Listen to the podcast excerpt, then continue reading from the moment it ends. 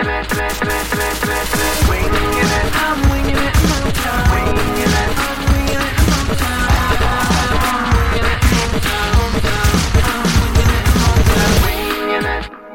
everybody. Welcome to another episode of Winging It Motown Radio. I am your host, Kyle McElmurray.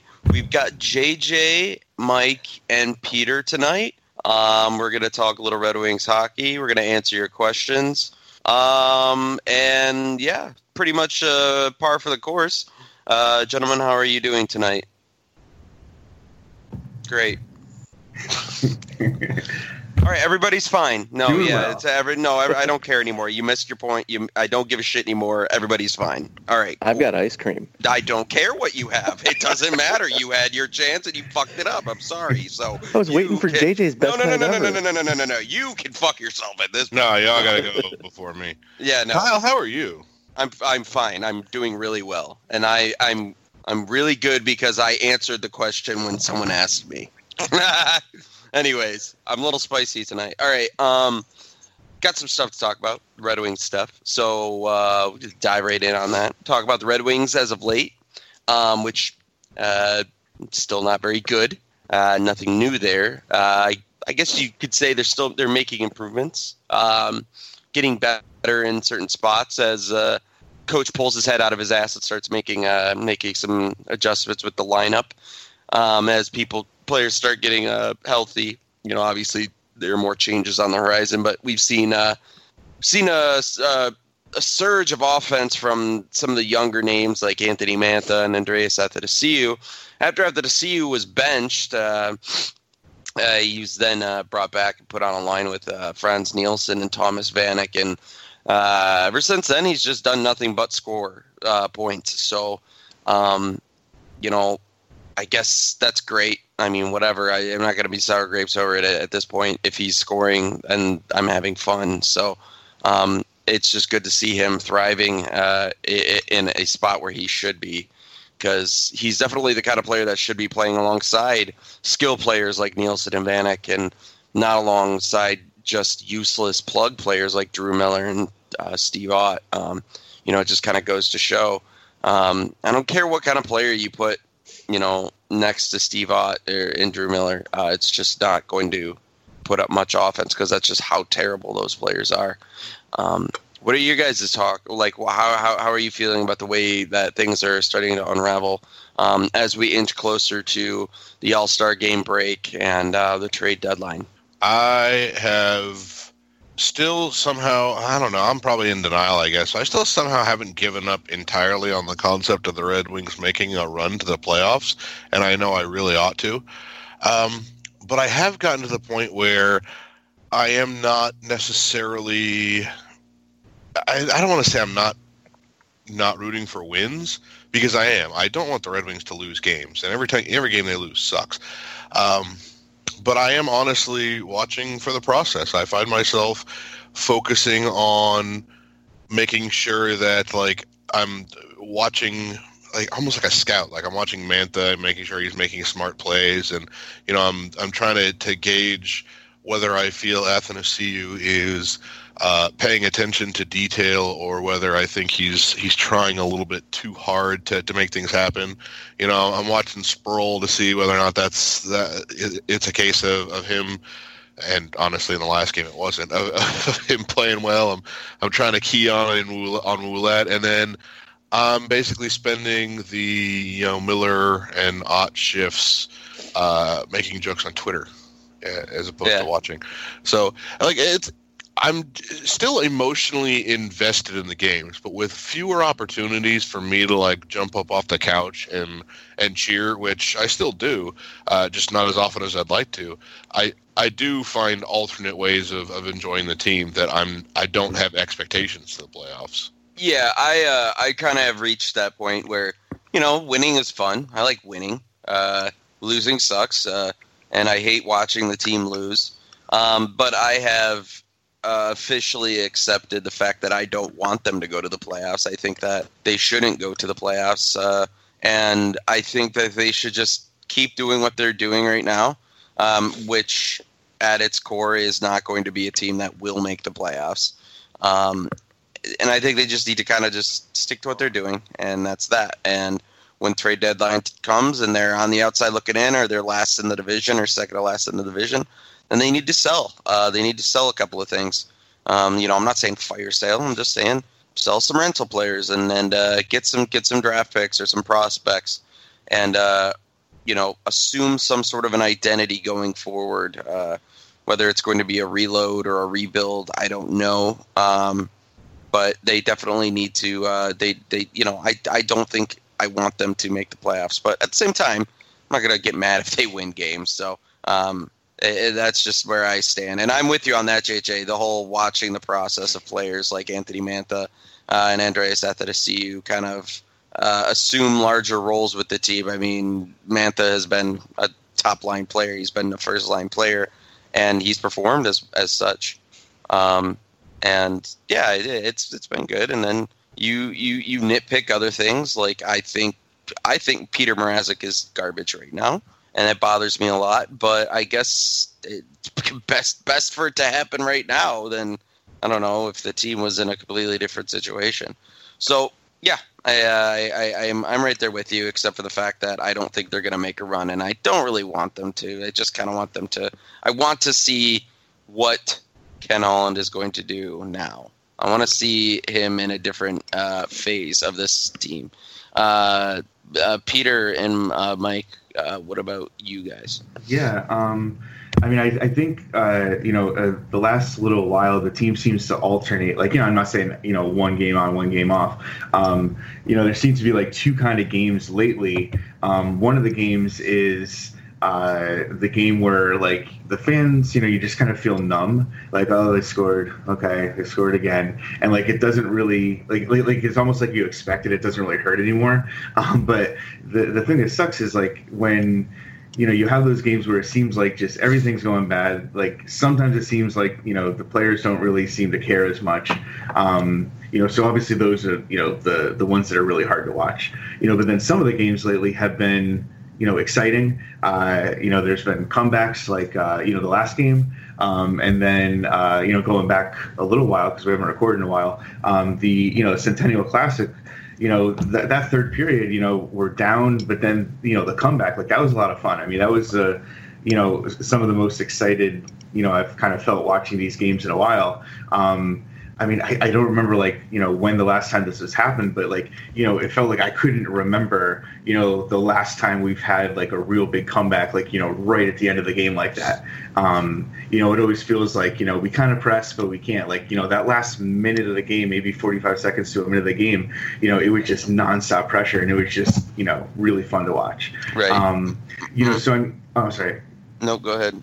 Yeah, so like I mean, you know, I'm I'm looking for for you know I'm hoping for that for the rest of the season. You know, to see them, you know, them pushing. They're going to make mistakes, but you know, I want to see them pushing.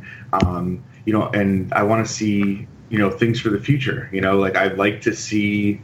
Um, I'm not really sure who hasn't really gotten a shot this year that that you know should be up here. You know, like any more prospects that should be up here. You know, but if there you know if there's players that you know need a chance, you know, I want to see them you know, give him a chance. I want to see some of the, you know, um, you know, you know, let Sproul play for a while. I mean, he, he didn't play well last time, you know, but he's played well earlier. You know, let him, you know, you know, let's see what we got in him. Let's, you know, see, you know, Jensen a little bit more.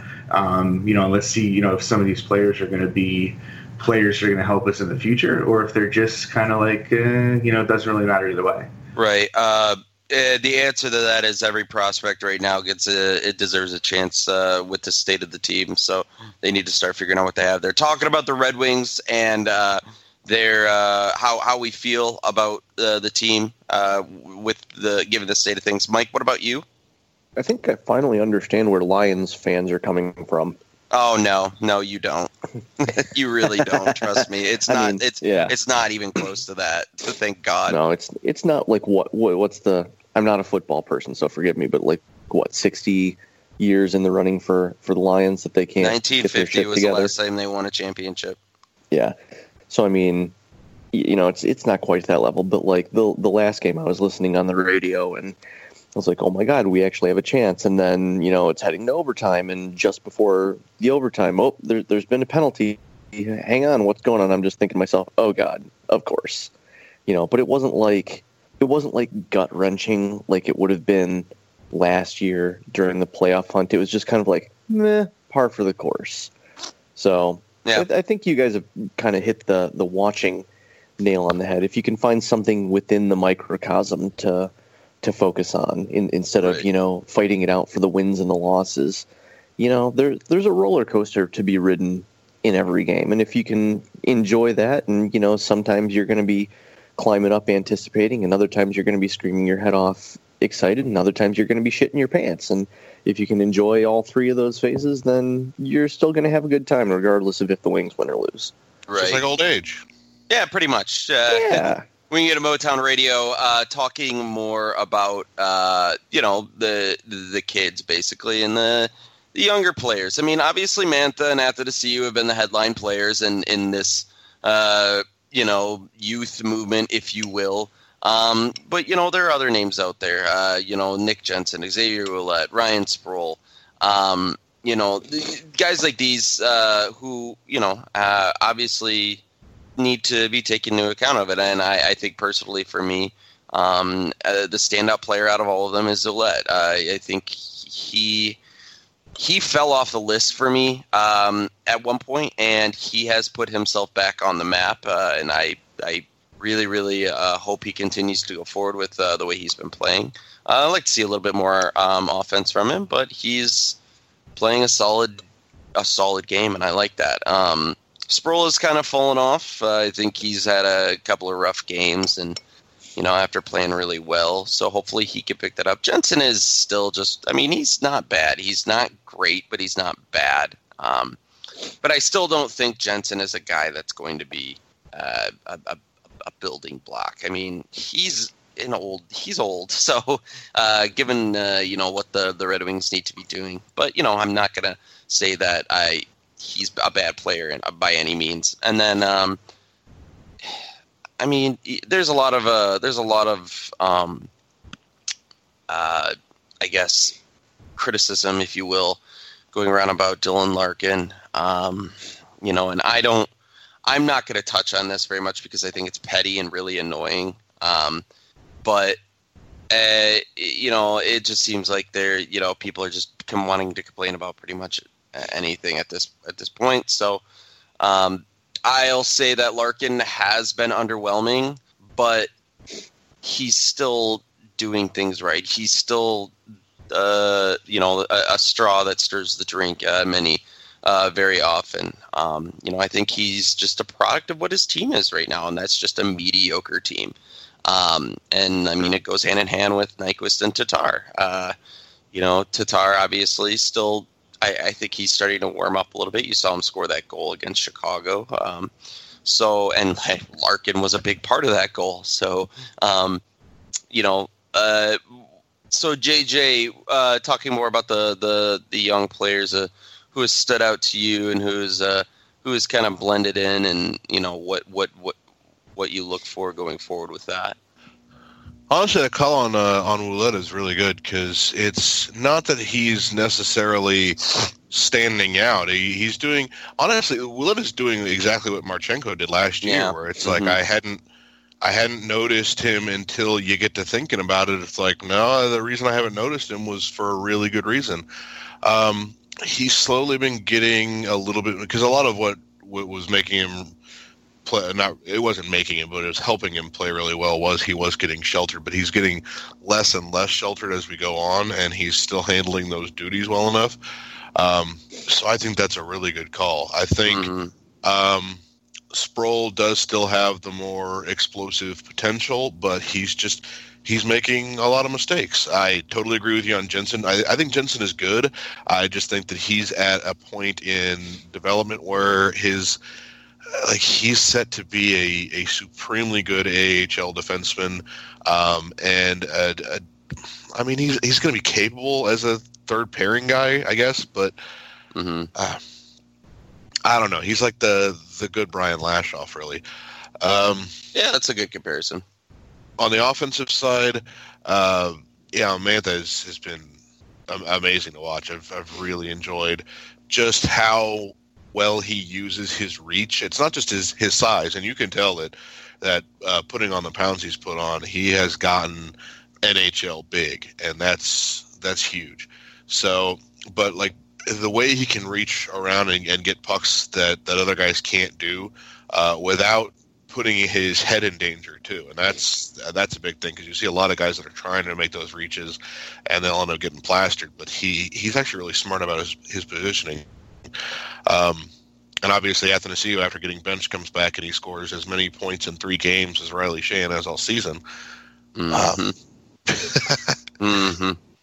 That's the thing, though. It's like eh, as far as the youth, you kind of don't have a choice but to be impressed because if they're not that impressive, uh, they're not sticking around. Uh, like Tyler Bertuzzi didn't come back after his injury, and honestly, eh, I don't disagree with that. He's been a little bit slow to get started back up with uh, with Grand Rapids too, and with the way his development process is going, it's probably better to to let him to let him get back into a groove down in Grand Rapids. Um, and I, that's the thing is I'm I'm happy with with the kids. I and honestly, I there's a lot of crap for the, way Jeff Blashill is is treating them. You know, the the benching of Athanasiou specifically. Um, honestly, though, and I, I hate to give you know Blashill any any credit for actually doing a good thing. Um, Athanasiou coming back and scoring six points in three games directly after being benched.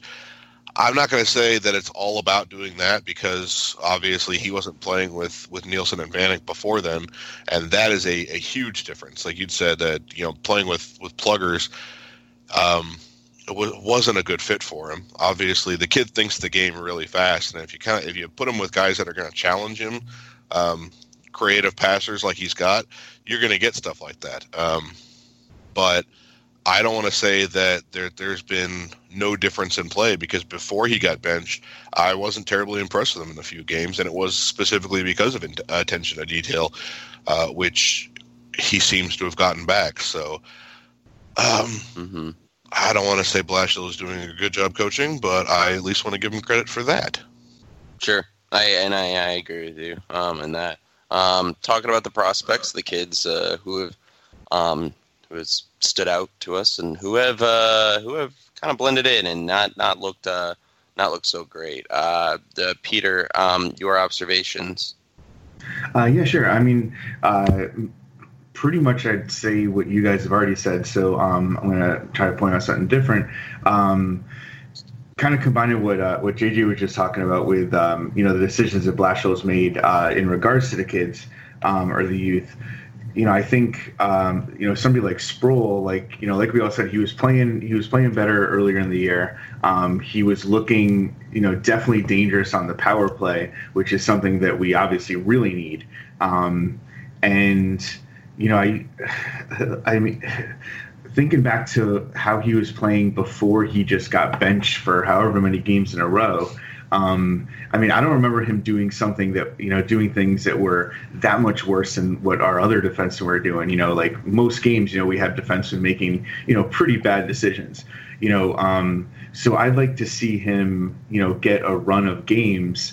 Um, you know, even if he's making mistakes, it's kind of like what we said before. You know, let's see.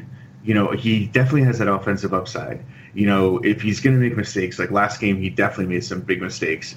You know, but let him play. You know, you know, don't just sit him next game. Like, I mean, from what I remember reading today, it sounds like he's not going to play next game. You know, put him out there, let him let him make some mistakes, and let him you know try to overcome that and play through it, and you know play better next game.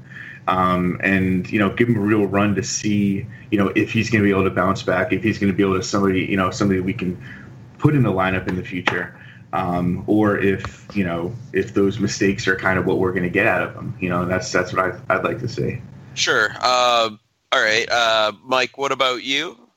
Uh, I, I- I mean, it's it's you guys covered most of it. To be perfectly honest, um, yeah, I, I like the play of most of the kids. I I think some of the guys need to start showing um, that they can handle the the rigors all the time instead of some of the time, like like what uh, Blashill's been doing, trying to do with Sproul anyway. But I, I don't know that I agree with the way he's doing it. I think I might just leave him in there and let him know that, you know, you're a big boy now and, and these are the kind of things you're going to have to fight your way through as opposed to, you know, pulling him off on, onto the bench for a game. But I mean, you know, that's, that's why he's head coach and I'm not. Yeah, I think you really run into the concern there with letting them in there is that stuff like that can really snowball on a kid. Um, you know, he had uh, two awful periods against Chicago. He played really, really bad, poorly, and uh, you know, if you just like, oh, hey, just get back on your horse. There's some kids who absolutely do need that kind of a challenge. Um, honestly, I think Dylan Larkin is one of those, and that's kind of what I see. Like I watch Larkin on the bench, and he looks furious. Like the guy looks like he wants to chuck grenades on the ice. Um, yeah, and that's I think that's good for him because you could tell Larkin is is really internalizing that and, and pushing hard. And some kids uh, don't know how to find their way out of that, and I think Larkin does know. I don't know enough about Sproul. Um, but like I, I honestly thought that what was going to happen, I I thought that the fact that he only got one shift uh, lasting a minute six in the third period against Chicago would have been that opportunity to kind of like cool down and get back on top of it. And yeah, the next game go back and get on the horse. It doesn't look like that's going to happen though. Um, but I don't know. Like I'm not upset about the concept of, of him sitting for a, another game to kind of get his head back on right. Um, because he was like he went spearfishing for the puck, uh, especially on that uh, the penalty that led to the first Chicago goal, um, where uh, Abdelkader was it the second goal? Shit, I don't care. Uh, Abdelkader missed it, and then Sproul mm-hmm. missed it, and uh, before you knew it, there was a guy behind everybody.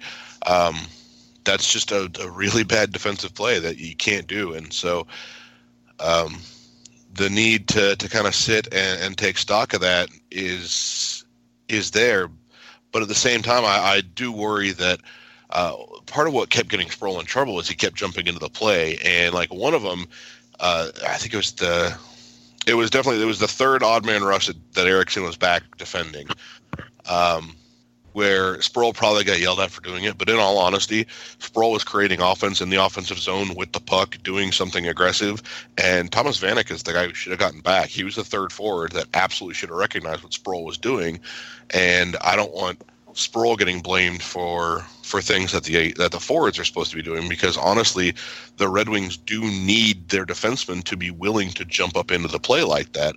Uh, just you got to be smarter about picking your spots. Yeah, yeah I, that's I, kind, that's kind of the game now is active defensemen and, and having your defensemen do what our our defensemen did for however many years with uh, like like the likes of Lidstrom and Rafalski and even uh, Chelios with being able to cycle the puck up and and jump into the play and uh, drive offense from the back end. And yeah, learning has to happen. Yeah, it's uh, it's gonna be there's gonna be growing pains, and uh, you have to learn, and they most certainly will do that. Uh, there were, is plenty of time for them to to learn. I don't think there's any sort of clock ticking for them right now because obviously they're last in the division. It's not like they're it's not like the window is closing. Uh, the window is fucking closed. So, um, not to be grim or anything, but um, you know they've got time to learn, and you know the players do. Um, the younger kid, the players do. Um, unfortunately, uh, I don't know how long the coach has, but um, you know, will that remains to be seen. Uh, Winging Motown Radio. Uh, moving on to our next uh, little bit here. Um, I'm going to go into a little hot take corner uh, right before we dive into the positivity corner.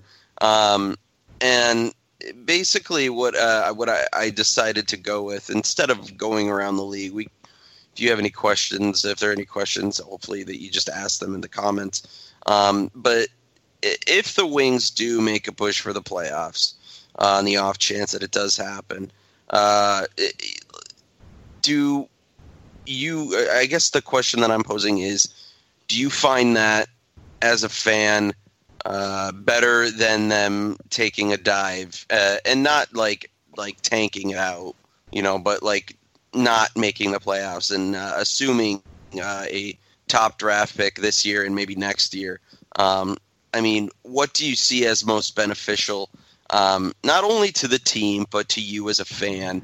Uh, uh, you know, for your the longevity of your uh, sports, uh, your sportsing, uh, I guess your sports watching uh, sanity. Um, I, and I'll go ahead and I mean I pretty much made it pretty vocal. Uh, I think that the Red Wings have a core of uh, you know Mantha, Larkin, uh, and Athanasiou. I think those should be your your building blocks right there.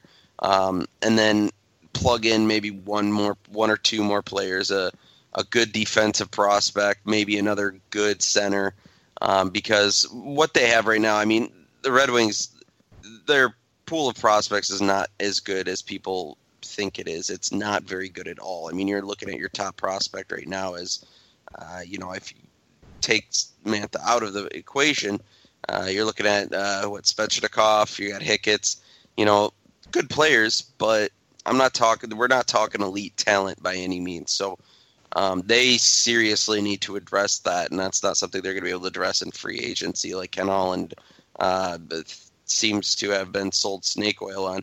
Um, so it, I certainly think that maybe one to two years, maybe a quick, kind of like looking at what the Leafs are doing. Um, albeit they did tank out and they did sell off a bunch of assets and they did go full fire sale.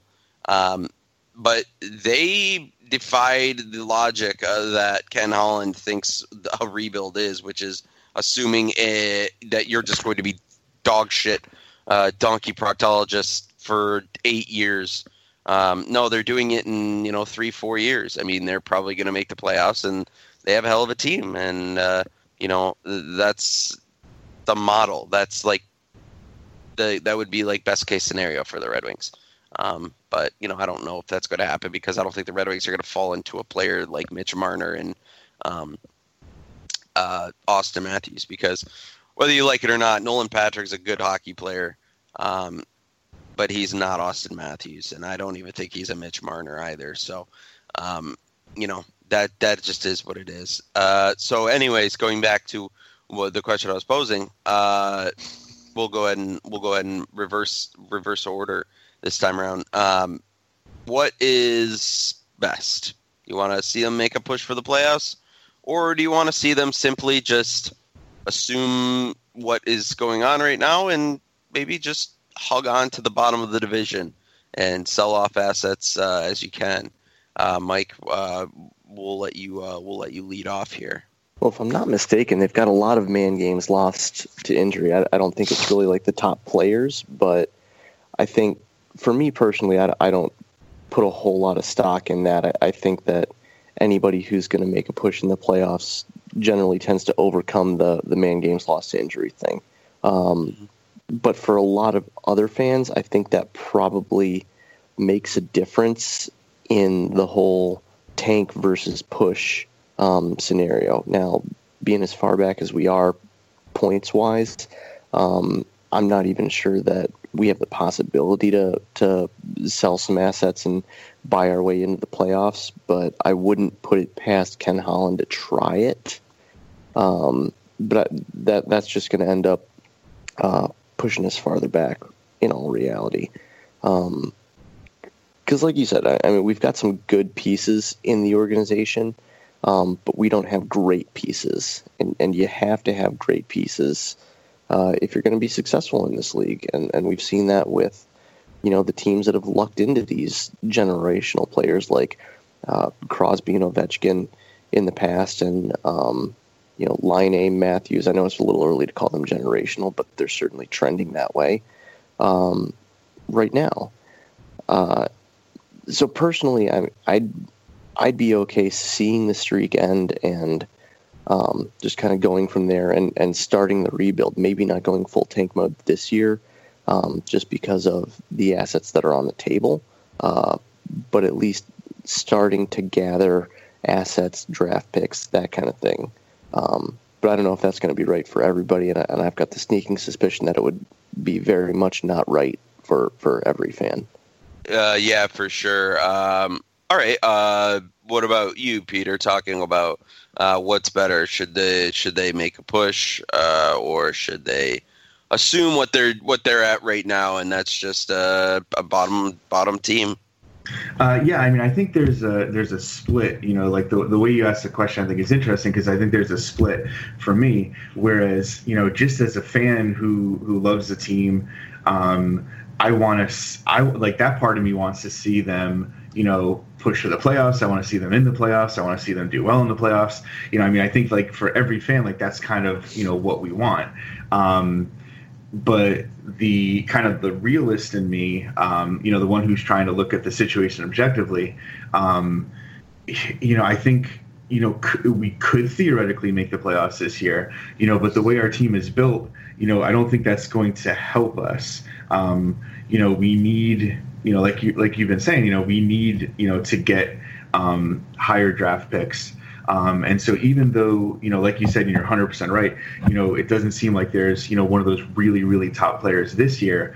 Um, you know, the, the higher up we finish in the draft, you know, the, you know, better chance we have of getting somebody who's, you know, you know, is not going to be like, you know, Connor McDavid, where he's basically pulling the Oilers into the playoffs on his back, you know, but, you know, you know, some, you know, other top players, like they're going to be, you know, really helpful. Um, and then, you know, it's, it's going to be a couple year process. Like it's not like, hey, we're going to kind of stink this year. We're going to get like a pretty good draft pick, and everything's going to be better next year. You know, if you look at the way we're structured with our contracts, like it's going to be, you know, a couple years, three years, um, you know, maybe you know, I would say somewhere between like three and five years um, to do it right. And I'm not saying we're going to suck for five years. I don't mean like that. But you know, like we're not going to be that good for a couple of those years. You know, and then maybe we can start to you know kind of build back up and see that process. You know, that um, the progress, and at the end of that, be in a position where you know we've kind of solved the problems that we have right now, and we're you know built a lot better for the future. All right, and uh, JJ. All right, I'm gonna break up you? the monotony and say you're all dumb assholes. Um, no, it's not that I, I, I, I agree. You're basically all talking, and, and Peter touched on this quite a bit. Um, from the probability standpoint of, of, what is most likely to bring success in the future for the Red Wings, and I can't argue that the um, rebuild formula is more likely to bring that success than what the Red Wings currently have planned. Um, but I don't give a shit. What is best for the Red Wings is that the lowest point in this epic for them is oh shit, they were six points out of a playoff spot uh, in the second week of January. They came storming back to make the playoffs, and then they, um, on the backs of some wildly uh, gamble, you know, so, some huge gamble. Um, the superstars that they were looking for ended up being right there for them. Svechnikov came up and he was a fucking monster, and Tyler Bertuzzi was the next coming of the entire grind line, and everything kicked ass. And I know that's not very likely, and I don't give a shit. That's what I want to have happen is for the Red Wings to not miss the playoffs and to also get back to being dominant. And I know um, that's not what the NHL is, is designed for anymore, but I also know that intentionally – rebuilding um, honestly taints it for me. The concept of the fact that the Red Wings gave in to the NHL's uh, grinder would uh, obviously it would be better to win the cup, and it's not like it would. Uh, you know, oh shit, a, a, slightly cheapened win is is not is better than not winning at all. Uh, is absolutely true, but I I don't think it's best to go ahead and do the rebuild, especially right now. I don't think the Red Wings are I think even logically thinking, I don't think that the the management is in the right place for that rebuild. So as far as the rest of the season goes, try to win as many games as you can while also developing the kids that you've got. Um, might as well run for it. I'm not going to be sad if the Red Wings end up. I mean, I'm going to be sad if if the Red Wings miss the playoffs. If they end up making the playoffs by one point, I'm not going to cry about that. Um, if they end up not selling Thomas Vanek or, or, Mike Green or any of the other pieces that they really ought to be selling, uh, I'm going to criticize them for it because there is plenty of logical reason to say they should have done differently. Um, but honestly, in my heart of hearts, as a as a fan, I'm not going to be broken up about that. I uh, the the worst thing that could happen is the Red Wings miss the playoffs on a tiebreaker at the end of the season. Uh, Boston suck it, um, because that makes it less likely that they're going to be able to get an impactful draft pick, and it makes it less likely that they will have sold the pieces to to better position themselves. Um, but in terms of what I want to see, I want to see them win every game. Sure. Yeah. Um, I don't. If they make the playoffs and uh, they get destroyed by the, the Lightning again, um, I'm going to be very fucking pissed off, and that's just what I, I because I don't want to watch that anymore. I'm not interested in it. Um, I just, I honest to God, the weird part of me would just rather watch them just stay the course of developing kids, and if they win games and make the playoffs that way, great, like you said, JJ. But I don't want them to like go out the trade deadline and try and acquire, you know, fucking Daniel Winnik and David Legwand to try and push them over the top or some dumb shit like that. Um, you know, and I, I think Ken Holland probably might still try and do that because he's an idiot. So I don't know, whatever. We'll just see what happens. Um, and no, I don't think they're gonna. They're not gonna flip the switch on. A, they're not gonna pull the trigger on a, a rebuild um, because I'm convinced this team is not rebuilding with Ken Holland uh, in charge. I don't think Ken Holland is interested in doing that. I think he will resign before that happens. Uh, and I think that the Ken Holland resigning will be the trigger on a rebuild. So um, you probably got a couple of years before before that even happens. Um, so winging a Motown Radio. Moving on to the next topic here, uh, positivity corner, uh, as we always do. Um, so uh, the positive, uh, the positive, my positive thoughts on the Red Wings. Uh, basically, it's the same as it is every every episode. I just am thoroughly enjoying watching Anthony Mantha play, um, and now I'm starting to enjoy watching watching Andreas Athanasiou play even more because he gets to play with actual players uh, in an actual role. So I'm really enjoying that, and I think it's a lot of fun. And uh, I think that uh, let's see. Uh, you know what? I think Danny DeKeyser is starting to play better too. I think he's getting better. So there, there's some positivity because I haven't. I've been extremely hard on him, and it's been very, uh, very deserving. He's been very deserving of criticism because he hasn't been good. But I feel like he's improving. Um, still not living up to the contract that he has, um, and I don't know if he ever will. But um, you know, at least there's some improvement there. Uh, Peter, you.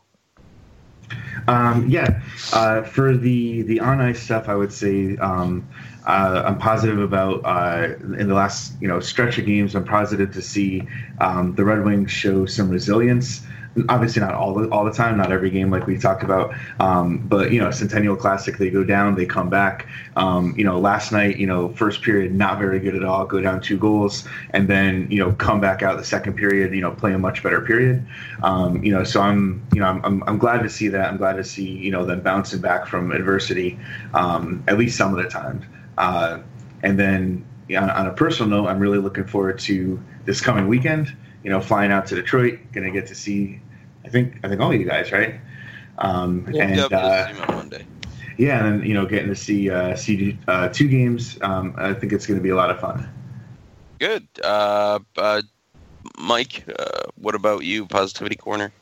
Oh man, Peter actually stole my uh, on ice thing. I was going to say I was happy to see them fighting back, but um, I'm um, I'm glad to see somebody kind of off of our radar get nominated and uh, uh, accept the All Star bid in Frans Nielsen. I, I think that's that, that's a, a good thing for us to be able to celebrate you know somebody new in the city instead of just sending you know uh, Henrik Zetterberg every year or or even last year sending uh, uh, Dylan Larkin who was kind of you know the the golden boy uh, automatically.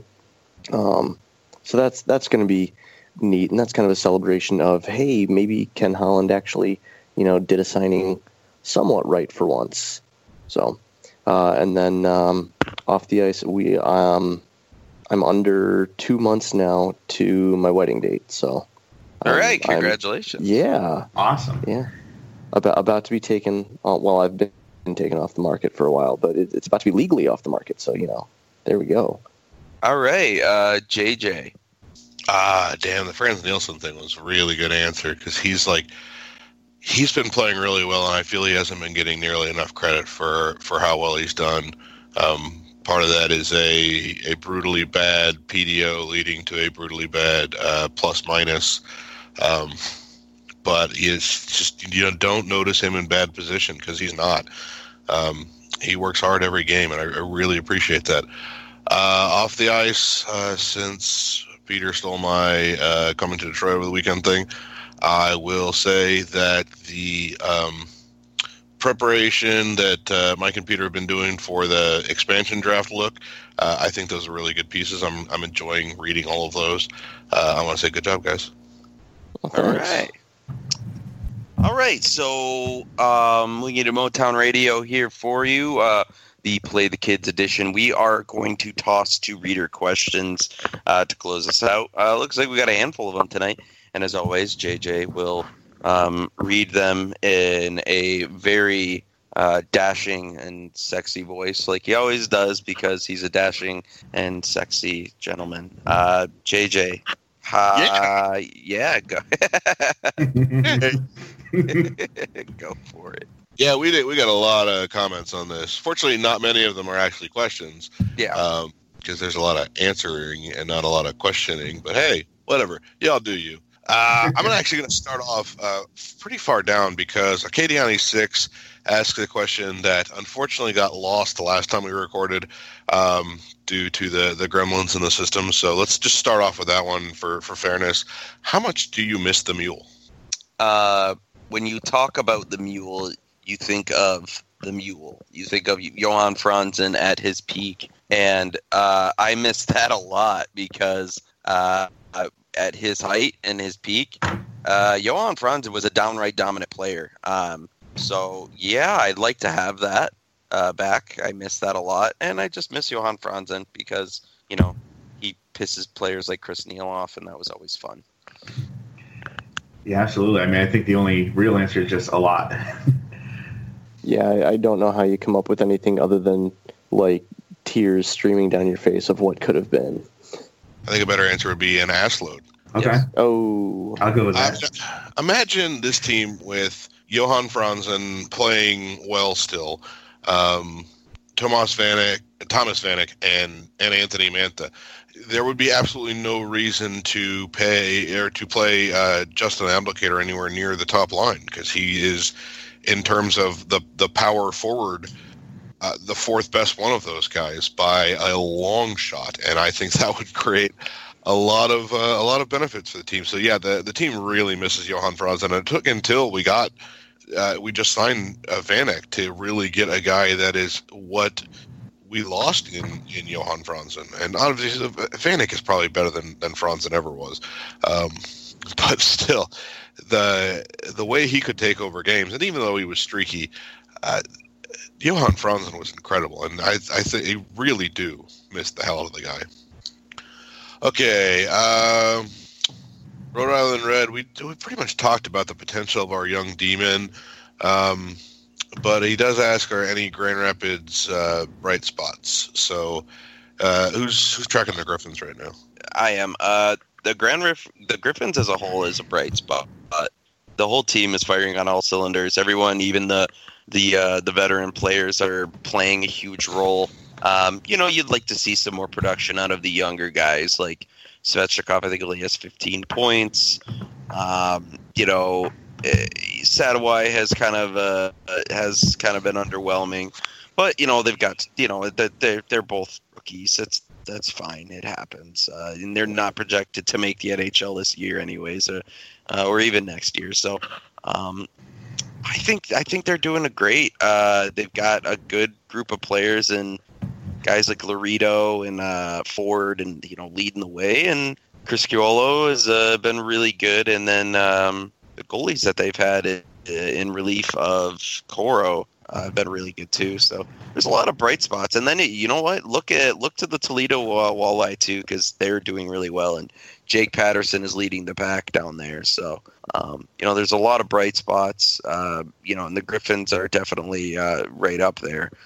Um, and uh, I think uh, a couple of names that definitely pop out, you know, is the the Robbie Russo. Uh, um, he's been he's been good. Martin Frk has been real good. Uh, but uh, the biggest one is Thomas Nosek. Uh, he's I think he's if not right on par with it. Uh, he might be a little over. He's been a point per game, and he's kicking a lot of ass down there. And he's probably the next one due for uh, a call up if if need be. So yeah, they're uh, they're doing real well. So um, if you can watch it, the game, eh, get out to a game because they're fun right now. Yeah, you hit the nail right on the head with uh, Nosek. He's uh, 1.04 points per game, 25 points in 24 games played. There you go. He's So- playing good hockey right now, which is Yeah. great. Yeah, a bunch of those guys are playing pretty good hockey. Um, I- mean, nowhere near like the uh, league leader in the AHL, who's got I, I think 50 points already on the season. Our, our team leader is uh, uh, uh, Matt Lorito with uh, 32. But um, I, I- mean, Russo and Hicketts are, are leading the defense with uh, 19 and 14 points respectively. That's not quite the same pace that Russo was putting up last year, but I you talk about um, being due for a call up. I think uh, Russo needs to get called up here pretty soon, and uh, um, if they do start the fire sale, get Hicketts up for a game or two, and at least you know show him what's up. Yeah, I agree. The uh, the door at defense should be a little bit more uh, should revolve a little bit faster. Um, DDT DTD tank uh, basically asked the follow up like we know that the guys like Svechnikov, uh, sorry RV Holmstrom Bertuzzi will will wear the winged wheel. Uh, what's your outlook on others such as Sadowy, Turgeon, Nastasiuk, uh, Hicketts, Renouf, Nosek, etc. So let's see. We touched on everybody, but we didn't talk about Renouf, Sadowy, Turgeon, or Nastasiuk. I'll say Nastasiuk uh, got sent back down to Toledo again. Uh, his his prospects are toast by now. I don't think he'll ever hit the the NHL. Uh, but the other guys, I don't know, still holding out quite a bit of hope for them. Yeah, uh, Nastasiuk, uh, I mean, you're looking at just like another Landon Ferraro, basically. Maybe he could be a bottom six, fourth line player, but it's not going to be an effective. He just doesn't translate to that effect, which sucks because you know he was a second round pick. So yeah, whatever. But that's that's that's how it works. Uh, Renouf still don't know what he's going to turn into. Um, he's not going to be a mainstay by any means. Um, Sadowy, I need more time to watch him because I still have no idea what he's going to be like.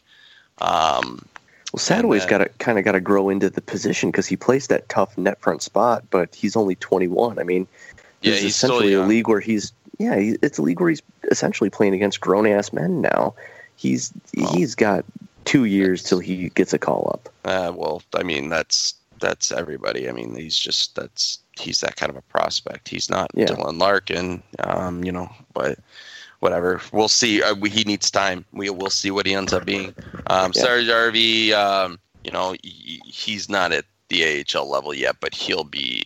He's probably the the best defensive prospect we have outside of uh, Hicketts and Russo. So, you know, that I'm real excited to see what he does. But um, yeah, I think the I think I mean I don't know. I just it, it, the Red Wings prospects are kind of underwhelming, you know. So uh, there's not like they're doing well, and that's great. But you know, I don't see any players that are going to be game changers by what I see. So you know, it's going to take time. Maybe they develop into it though. You never you never really know. Yeah. Uh, let's see. And uh, Zanderford had a pretty good answer to that one, too. It goes in, in detail on, on a lot of guys. So uh, hop in there and, and read that for, for more information. Uh, Bus 13 kind of talks about the the garage sale in, in terms of if they actually do realize they need to sell off assets uh, since this isn't a very strong draft like are there any prospects out there we may want to try to grab and i will tell you honestly I do not follow other teams' prospects. I have no clue. If they're not in the league, I don't give a shit about them. Uh, but in case any of you all feel differently, feel free to answer. No, I don't really care about other teams' prospects. Yeah, Unless they're unless they're unless they're big name prospects, I don't really care. Yeah, so at this point, it's uh, trade for picks, um, and they don't necessarily have to be 2017 picks.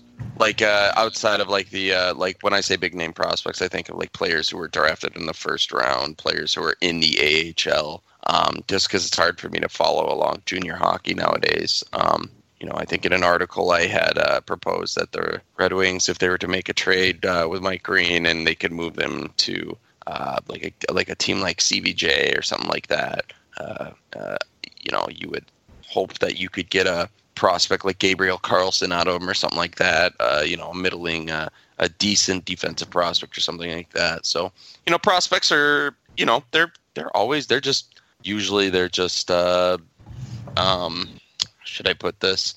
Uh, they they're complementary trade pieces. Um, you know, eh, you're hoping that you're trading, you're getting a first round pick, and then you get like a you know like a B rate prospect, a guy who might see the NHL one day, but who knows? You know, it's just like a yeah, we'll take him too. That you know, we'll see what happens with that. You never know. So Yeah, like if uh, if draft picks are, are lottery tickets and prospects, they're kind of like scratchers where there's already like one cherry showing. Right. Good right. si- Yeah. Good silence Yeah. there. Tromboner Will wants to uh, give us a, an opportunity to give grades on each player. Uh, I'll only accept incomplete Arbortuzzi, Jensen, and Coreau, uh, unlike Colfin, who did. Colfin gave a lot of incompletes. Um, and you can do better than a B plus for Ott, like Aline St. James, right? Uh, we, we don't need to go up and down the lineup, but um, outside of Riley Sheahan, like Riley Sheahan's getting an F from everybody, right? Yeah. yes, Ha- Has to. So outside of him, who's your next lowest graded wing in terms of performance in relative to expectations? Um, I'll go ahead and say that in terms of expectations, that's the big one though, because who have I expected? Uh, I'm gonna give Yeah. Justin Abdelkader a solid D minus. Yeah, despite the despite the the injury, I don't want to fucking hear it about the injury though. It's, I was- I'm gonna give him. I'm giving him a D minus. Um, for me, the uh, you know the lowest uh, for expectation would probably be Mrazek. I think. Yeah, he's up there too. That's a I real good answer, yeah. Yeah, Mrazek is right there. Um, but for me, I Abdelkader, like I know his contract sucks, but I still expect him to be some sort of an impact player, and he just doesn't hasn't looked like it. Yeah, and I mean, like, like how frustrating is it to see him, you know, last night take another bad penalty? You know, I mean, like at some point, like, isn't he gonna, you know, I mean, you got to think, isn't he gonna learn at some point? I mean, like, that's just, you know, it's just a pattern now, and it sucks. Yeah, you can tell what he's trying to do. He's trying to bring the energy, but basically he's essentially no better than than Ott in that in terms of how well he's doing that. Mm. And I think rounding out the uh, disappointing, even though uh, we probably didn't have as, as high expectations as the organization did, uh, Danny DeKeyser's got to be the only other uh, real bad struggling uh, Yeah. D Yeah. grade. Um, let's see. In terms of the the highest grades right now, I mean, you've got uh, Vanek has to be huge up there. Yeah, Vanek Green, uh, Mantha. Mantha Howard. Yeah, Um, Mantha has to absolutely get an A plus. If Mantha's Um, not head of the class, I, I don't know. I'll give him Who a. is? will give him. A, I'll give him an A minus. He'll get an A plus if he scores 20 goals. He's on pace too. Well, you know, uh, Justin Abdelkader at one point last year was on pace to score 238 goals. So whatever. I mean, As as uh, as That's a good would say, "Fuck your small sample size." yeah, take yourself Okay. a small sample size and just uh, tea, just get tea bagged. Hmm. So let's touch on some of the more um, uh, tough to grade guys. Hmm. Nyquist and Tatar. We we can't separate them. We might as well. I mean, you can you can give them different grades, but we're going to talk about both of them. Uh, Peter, what are you giving grades to to both of those guys? Let me. Th- I think. I, I, I, I think they probably got to be somewhere in the C range, like give or take a little bit, um, because it's not like you know, it's not like if you watch them, they're like dogging it or like they're not doing it. Like, I mean, you know, how many times has Nyquist been in the right position and not scored? So, you know, the right position is the positive part. The not scoring is the negative part. You know, and some of it's, you know, you know, some some of it just like you know, like the puck bounces or stuff like that. Um, but yeah, I mean, like, I, I think for both of those, that's that's definitely where I'm at, like right around the C range. Um, yeah, I mean, maybe maybe closer to the plus than the minus, maybe like C plus. Right on. I Kyle? just I'd round it out at a C for Mm. both. Mike. Um, probably. I think I'd do like a C plus for Tatar and maybe a C or a C minus for Nyquist because I, I feel like Nyquist just hasn't stirred the drink the same way he has in the past. Both of them need to put up more though. Yeah, Nyquist had a real strong start to the season, uh, where he was playing forward and backward really well, and then it, he kind of dropped off. Um, so, I I I agree. We're right in the C range for both of them. Um, it still feels like they're unfairly, and obviously, like they got D's from from a lot of the diggers. Uh, No. So imagine, I'm honestly amazed Nyquist didn't get an F from Helene. But then if you give Nyquist an F, what do you, you can't? There's not a grade low enough to give uh, Sheahan there. So like, yeah. Sheahan broke Must have been all curve. those scarves he got Helene for Christmas. So, all right, uh, let's see. Moving on. Uh, hey, Wingnut wants to talk about the expansion draft. What do you two think? I don't have Boy. much comment on that right now. I think we've said before that we're gonna cover that in extent when it gets closer. Yeah, we will. Okay, but would you rather see a mouse-sized Mantha or an elephant-sized Ericsson? mouse-sized Mantha. yeah. I would take the elephant-sized Ericsson. No, why would you take an elephant sized anything, you fucking asshole? Like what? Because first, if you make Mantha, Mantha mouse-sized, you take away Mantha's size, and that hurts the Red Wings more.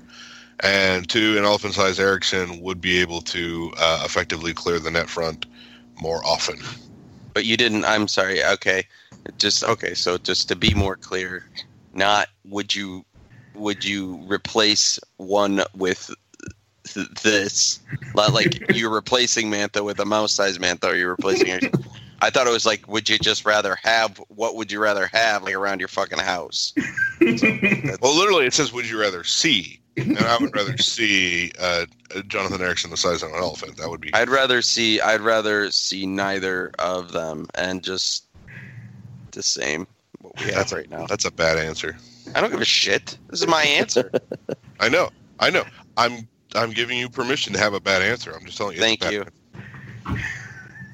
Uh, let's see. If the Wings draft high, is there anyone worth getting excited about? Kyle, go ahead and give us the rundown there. Um, you got a few names, um, but like I said, Nolan Patrick, great prospect. Uh, not Auston Matthews, not Patrik Laine, not Mitch Marner, um, definitely not Connor McDavid.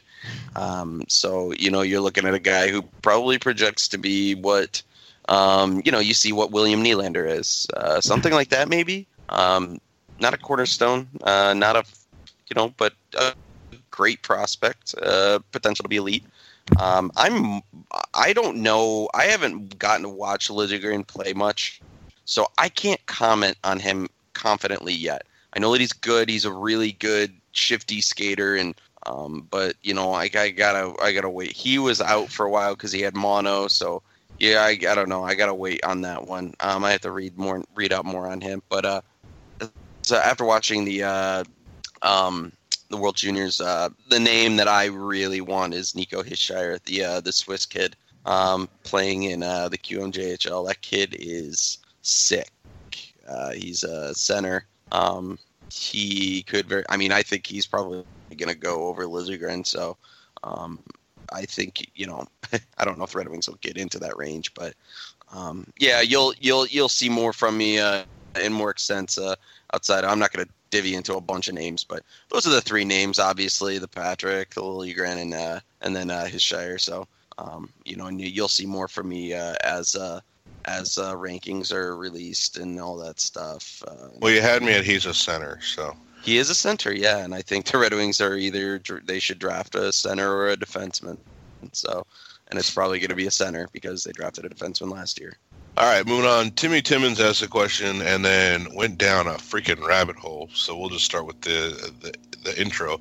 Uh, do you think officiating in all sports but hockey, because duh, uh, is mired in the mud of tradition and needs to be completely overhauled in order to keep up with the pace of modern times? Or do you think the officials are fine and three dudes skating around the same way they have for 30 or 40 years is totally cool and in no way representative of the monarchic power structures existent in professional sports? I don't know how to answer that. I have I- not smoked enough weed for that. I His his whole idea is essentially um, replace the refs with a bunch of volunteers Yeah. to call penalties.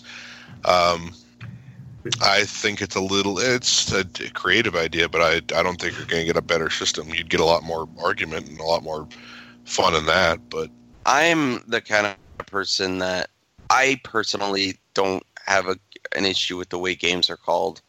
Um, I, it's really not that bad. But then again, I'm not one that complains about officiating very often.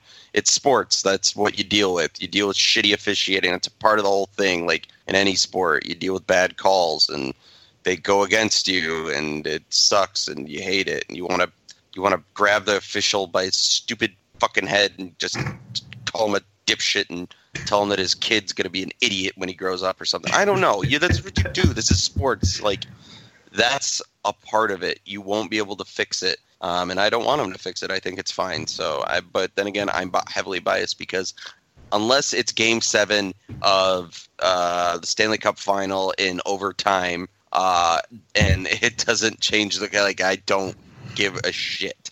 Yeah, I, I, I don't think they need to really revamp the system. Um, I- mean, essentially, there are certain aspects of the refs on the ice that you can't replace with crowdsourcing, like you know, fight mitigation and you know, being able to separate guys and uh, all that kind of stuff. And having one guy on the ice to, to handle that is just not going to go well for for anybody. But um, like with you, what what you said, Kyle, the, the errors are just kind of something you have to be able to play above. Um, now, if, if you want to talk about being able to better train the refs so that they're more consistent, I don't know what the NHL goes through as far as refing standards. Um, I actually used to work with somebody who was an NCAA football ref, um, and every every game he did, they actually got grades on it. Um, immediately afterwards, they would go back and they would watch like the condensed version of the game to see you know what they missed, what they called wrong, all that kind of stuff, and and there were penalties for it. I don't know if the NHL does anything like that, but I would have to imagine they do. Um, but maybe something just to step that up so you don't see, you know, like, like uh, in the Chicago game, Henrik Zetterberg's stick snap in half with with a strong breeze, as, as the refs must have thought it was. Um, but but I mean, in a perfect world, you know, you look at the the refing standard and it's like okay seven to one that's the kind of thing i want to see like if one team is being an asshole then yeah call them for it and don't feel the need to make up calls on the other side but just make sure you're not missing the calls that, that's the only thing i think needs to happen Um, bad riffing does not make the game more entertaining for me. It makes it way less entertaining. So I don't think that they need to make any massive overhaul changes. Uh, I know that the NHL does specifically have um, grading system in place and refs who consistently do a poor job are given less favorable opportunities. I also know that the refer the referee union is um, extremely sensitive about having to take public criticism with being, you know, having names named because they get that from the fans already without the league essentially throwing them under the bus. Uh, I still think that the um, that there should be a little bit more clarity in terms of saying, you know, at the end of the season, we had so many refs who graded very well consistently, and so many like just give us vague stats. That's that's all I want. I want I want to argue about that. I want to try to figure out like who was the best ref in the NHL last season in the NHL's opinion and who should be the guy who is is really relied upon. And I guess you could already figure that out by telling you know, which guys are in the are refing the, the cup final. But like I don't know, it's it's just extremely uh, aggravating to me to to see shit like that Chicago game. And I know that I'm I'm biased too because there have been times where the Red Wings have gotten away with freaking murder um, that has has driven the other fan bases crazy. But uh, and that I'm not as sensitive to that as as I am to the Red Wings getting screwed. Uh, it's just It sucks. I don't know. I just don't think there's there's not a good solution, but change just for the sake of change. I don't care. Yeah. Um. Yeah. Just real quick, like the only, uh, you know, the the the the, the one thing I can think of um, that would definitely be an improvement would be um, kind of going back after games and you know like there's there's so many times that like like these kind of really dirty or dangerous plays like don't get called um, and I think the league can do a better job of going back after the game. You know, maybe if the ref missed it, um, or if you know maybe they called a penalty, but like if you look at it, it was like a really dangerous hit. Um, I think you know the league could do a better job of going back and you know penalizing players uh, in terms of suspensions. Like they seem to miss a lot, and like if it wasn't called during the game, more often than not, there's the league's not going to take a look at it, and I think they could do better uh, in that regard. Yeah, player safety picking up the slack would be really good. Um, ENSRW, even though we might not make the playoffs this year, I want to be a playoff team next year. Is selling Green in the best interest of the Red Wings if they want to make the playoffs next year? Anybody? Mike? Oh God. Um, I don't know. It, it it all depends on the kind of return we would be able to to get for Green. Um, I mean, we're obviously not going to be able to get a defenseman who's as good as him, so that would kind of lend itself to getting forwards in return for him if if we're talking about immediately making the playoffs and then having prospects step up. Um, and I don't know that we have the prospects to be able to do it. That's not saying it's impossible, but given what we've seen this year, I, I don't think any anybody we've seen so far is the next Mike Green in the making. Um, so yeah, I, I think in, in terms of improving the forward core, Green gives you a shot to do that. Uh, but I think it's a long shot. You'd have to really fleece somebody, and I don't think we've got the defense to cover up for it. So if you want to make the playoffs next year, I think you have to keep Green. Prepare to be disappointed. Yeah, I mean, I think the way that the question is phrased, if you want to make the playoffs next year, then keeping Green is in your best interest. Uh, yeah, I don't think there's any two ways around that. There's no way you're going to trade Green off this year and end up being better without Mike Green and with whatever you get next year. Yeah. Trading Green off this year means you're getting something that you're hoping pans out in the three or four year range.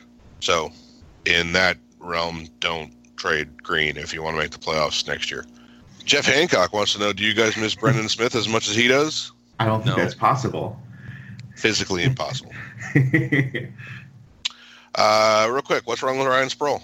Nothing. He's just a young player. Just good God, let the kids make mistakes. yeah. Yeah. It's not Brendan Smith here. It's a kid who's in his first year in the NHL. Uh, so let's just you know let him make his mistakes and learn. I do worry Ryan Sproul isn't that smart, but uh, Whatever. I mean, you know, it's, you don't have to be smart to be a hockey player. that's true. Mm. Yeah, I'm just being uh, picky there. For sure. Uh, could Mantha finish in the top five for the Calder? No. Yeah, just because of the competition. Yeah, he would no, have to not- do It's something. not going to happen. Yeah.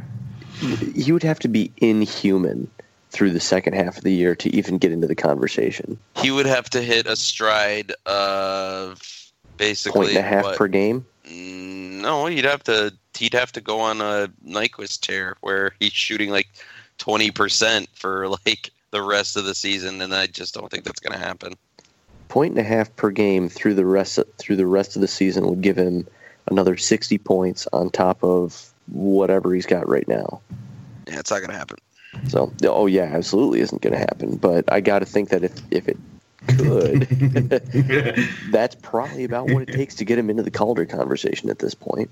Mantha would probably have to get himself into the Hart conversation to get into the Calder. Yeah, pretty much. Yeah. Yeah. Yes. Uh, Bird Tire with a really good question. Um, if you could add a rule to the game, what would it be? My buddy asked me if I could think of any in-game rules that could be added to make hockey at the NHL level better. I could only think of ones I'd like to remove. Your thoughts? Adding one. Uh, I would make uh, no, because I would be changing one. Um, yeah, I would. Uh, I would add uh, the rule that um, coaches could challenge. I don't know if this is it's not a rule. God damn it! Fuck. No, All right.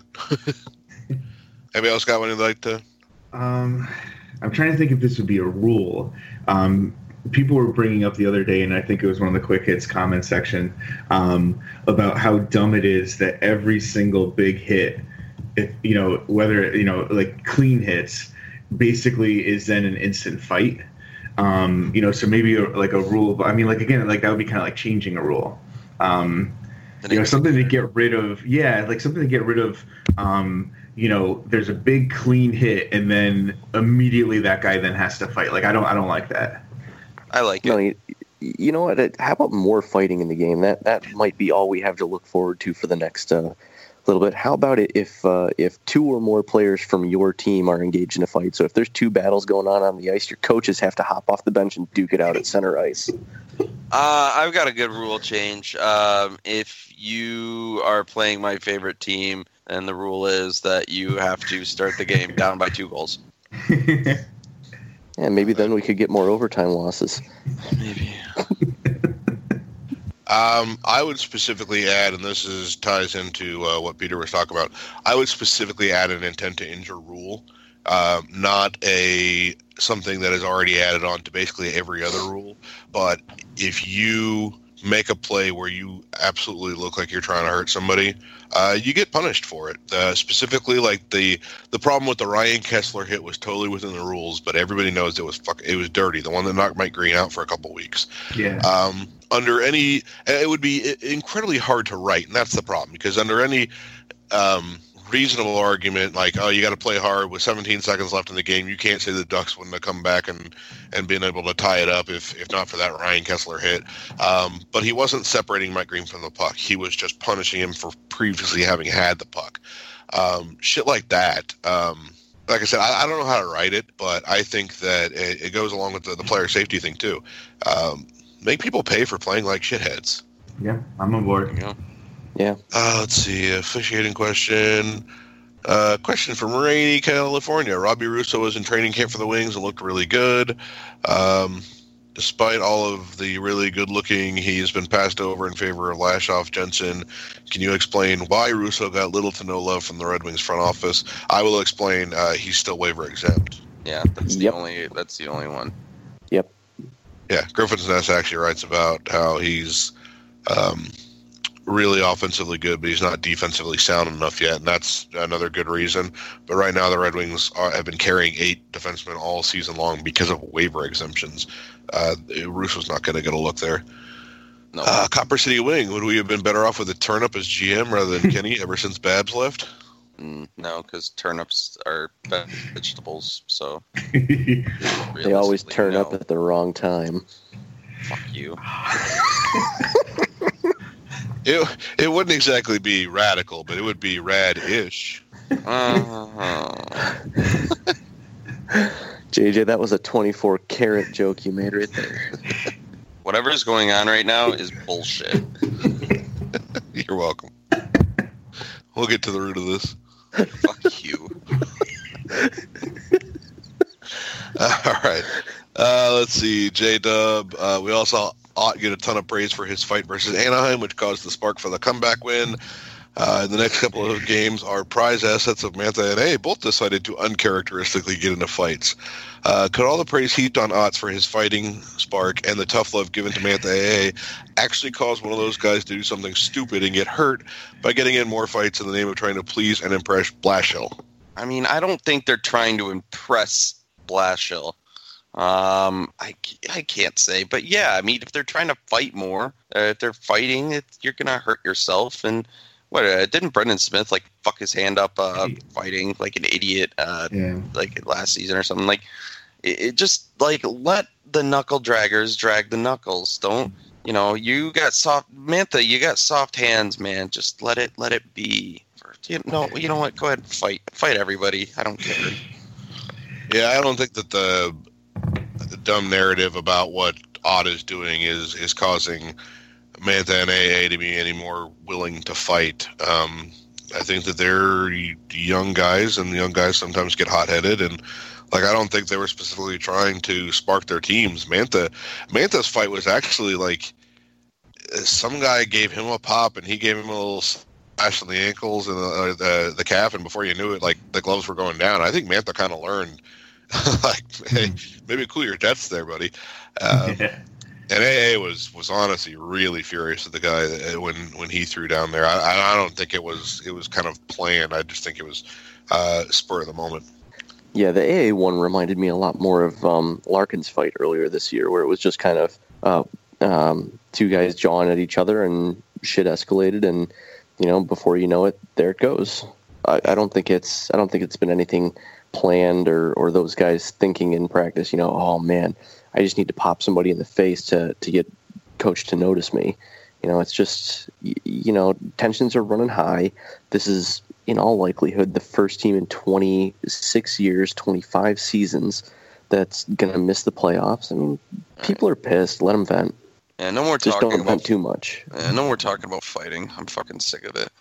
What do you do about it? You want to fight? No. Don't worry, we're almost done here. Uh, hey, Nick Moore, how many games does it take Sheahan to score his first goal of the season? Um, How many games left? I think he'll get it soon. Yeah, he'll get. next five. Yeah. Uh, mm, Game I'd- 63. I say, I yeah, I say he probably goes another 15 games. Uh, does Tatar reach 100 career goals by the end of the season? He needs 17 more. No. Yeah, I'm calling that a long shot. Possible, Yeah. but no. Yeah, he'd have to go on a surge. If that happens, then the Red Wings will be in good shape uh, in terms of the standings. And which Red Wing player has the most goals by the end of the season? Um, Yeah. uh, I'm gonna go ahead and say Vanek probably because, uh, yeah, I'll go ahead and say Vanek. Uh, Does it count if you don't think Vanek's going to be on the team at the end of the year? that fucking counts? Yeah. He's a Red Wing now. Yeah. Um, I, I- would say it could either be uh, it'll be Vanek or um, I still think Larkin could probably keep it up. But yeah, no, Mantha's the the the uh, the popular choice. I'm just deviating. I think Larkin will heat back up and uh, we'll take over the goal lead.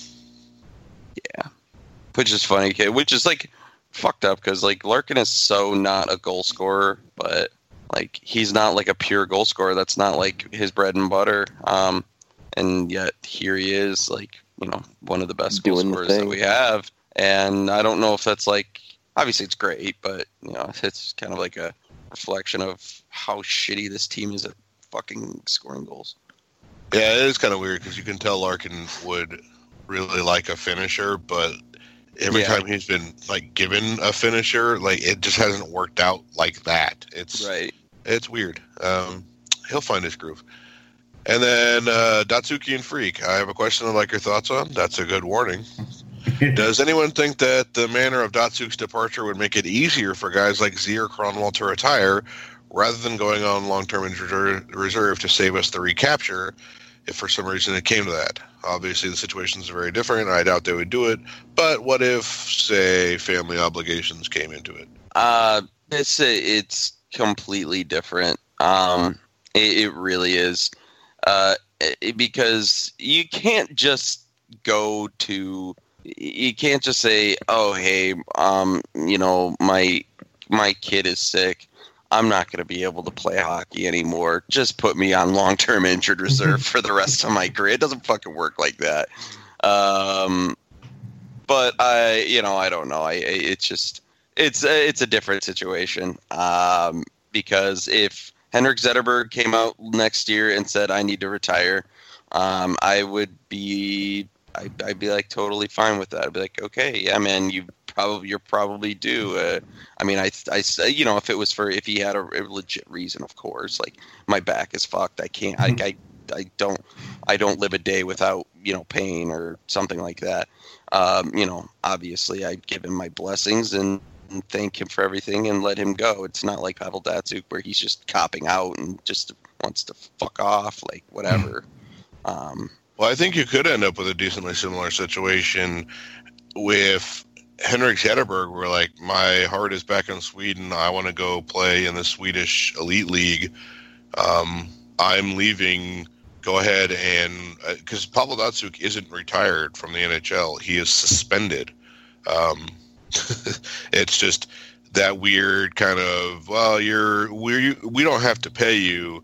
Um, but we're also not going to like complain to the II, IIHF about you either. Um, you know, if, if Zetterberg said, you know, oh, you know, Emma really wants to go back home, and my heart is really there, and I, I've always wanted to, you know, play in front of my home Swedish crowd. Uh, honestly, I think the NHL might really end up trying to fuck the Red Wings for trying to do that, uh, for essentially finding another loophole to get out of the rule that they created because the Red Wings found the loophole in the first place. That'd Um, be great. yeah, I mean, I'm, I'm, I like the idea. Um, it would super duper tarnish Zetterberg's reputation because I think Datsyuk got away with it in, in a way that I don't think anybody else could get away with it. Yeah, and uh, honestly, I don't expect that out of Zetterberg Yeah, because uh, Zetterberg. Uh, I don't know Zetterberg's agent, but I know that his agent isn't Dan Mils- Milstein, and I know that Zetterberg is a wholesome, genuine human being, and you know he actually loves this city and he loves playing here and all that stuff. And you know, uh, it's not like Datsyuk where the dude just didn't fucking want to be here. So whatever, I think it's a completely different situation. But no, I, I don't think it's gonna. I don't think it's gonna influence anything. I, I really don't. I don't think it's. it's yeah, I'm, I'm gonna go ahead and believe that it won't influence. Uh, you know, Pavel Datsyuk's antics won't influence uh, uh, Henrik Zetterberg. I'd agree. Yeah. that's uh, that does it for our reader questions. So thank right. you all for excellent questions. Yeah, good good round this uh, this this th- this episode. Um, all right, any uh, final hockey related thoughts before we depart? Did you feel like a genius as a kid when you figured out that you could whistle on the intake as well as the exhale? Um, you know, I didn't find I didn't discover that until I was like a teenager because I never tried. So, Did, but, But- did it make you feel? Like but I a- did. like yeah, it was like it was like oh, that's that's fucking cool. like you had literally invented a new form of whistling. Right. Yeah, it's kind of like uh oh, what's a what's a good way uh what's a good one there? Um yeah, it's like realizing that if you wear your underwear one day and you flip it inside out, you can wear it for another day. Yeah, it's like same thing. Yeah, like you've cracked the, you've beaten life itself. Yeah, you just took life by the fucking horns and you just looked it right in its stupid little fucking eyes and you said, "Fuck you." That's right. Suck my ass, life. I can whistle both ways. Uh, and I could whistle out my ass too. I'm just a whistling guy. All right, that's not hockey related, but I'll take it. Uh, any other hockey related thoughts? Uh, oh, you know what? Maybe maybe this is a good one. I don't give a flying shit about the All Star game. is it? Are, is anybody else going to watch the All Star game, or am I going to be the only one? I'll watch I- the skill. I- I'll watch. I I'll watch. Yeah. I'll watch the skills competition for sure. Okay. I love the All Star game. I know a lot of people don't give a shit about it. I appreciate that we can live peacefully with some of us giving a shit and some of us not giving a shit. It's great. You're wrong. Yeah. Okay, uh, so for absolutely not. Uh, for JJ, uh, for Mike, for Peter, and your host, me, Kyle. Um, this has been another episode of Wing and Bowtown Radio, a successful one. Uh, everybody have a wonderful week, and uh, don't do anything stupid. And you can whistle both ways. Take care, everybody. Bye. Just when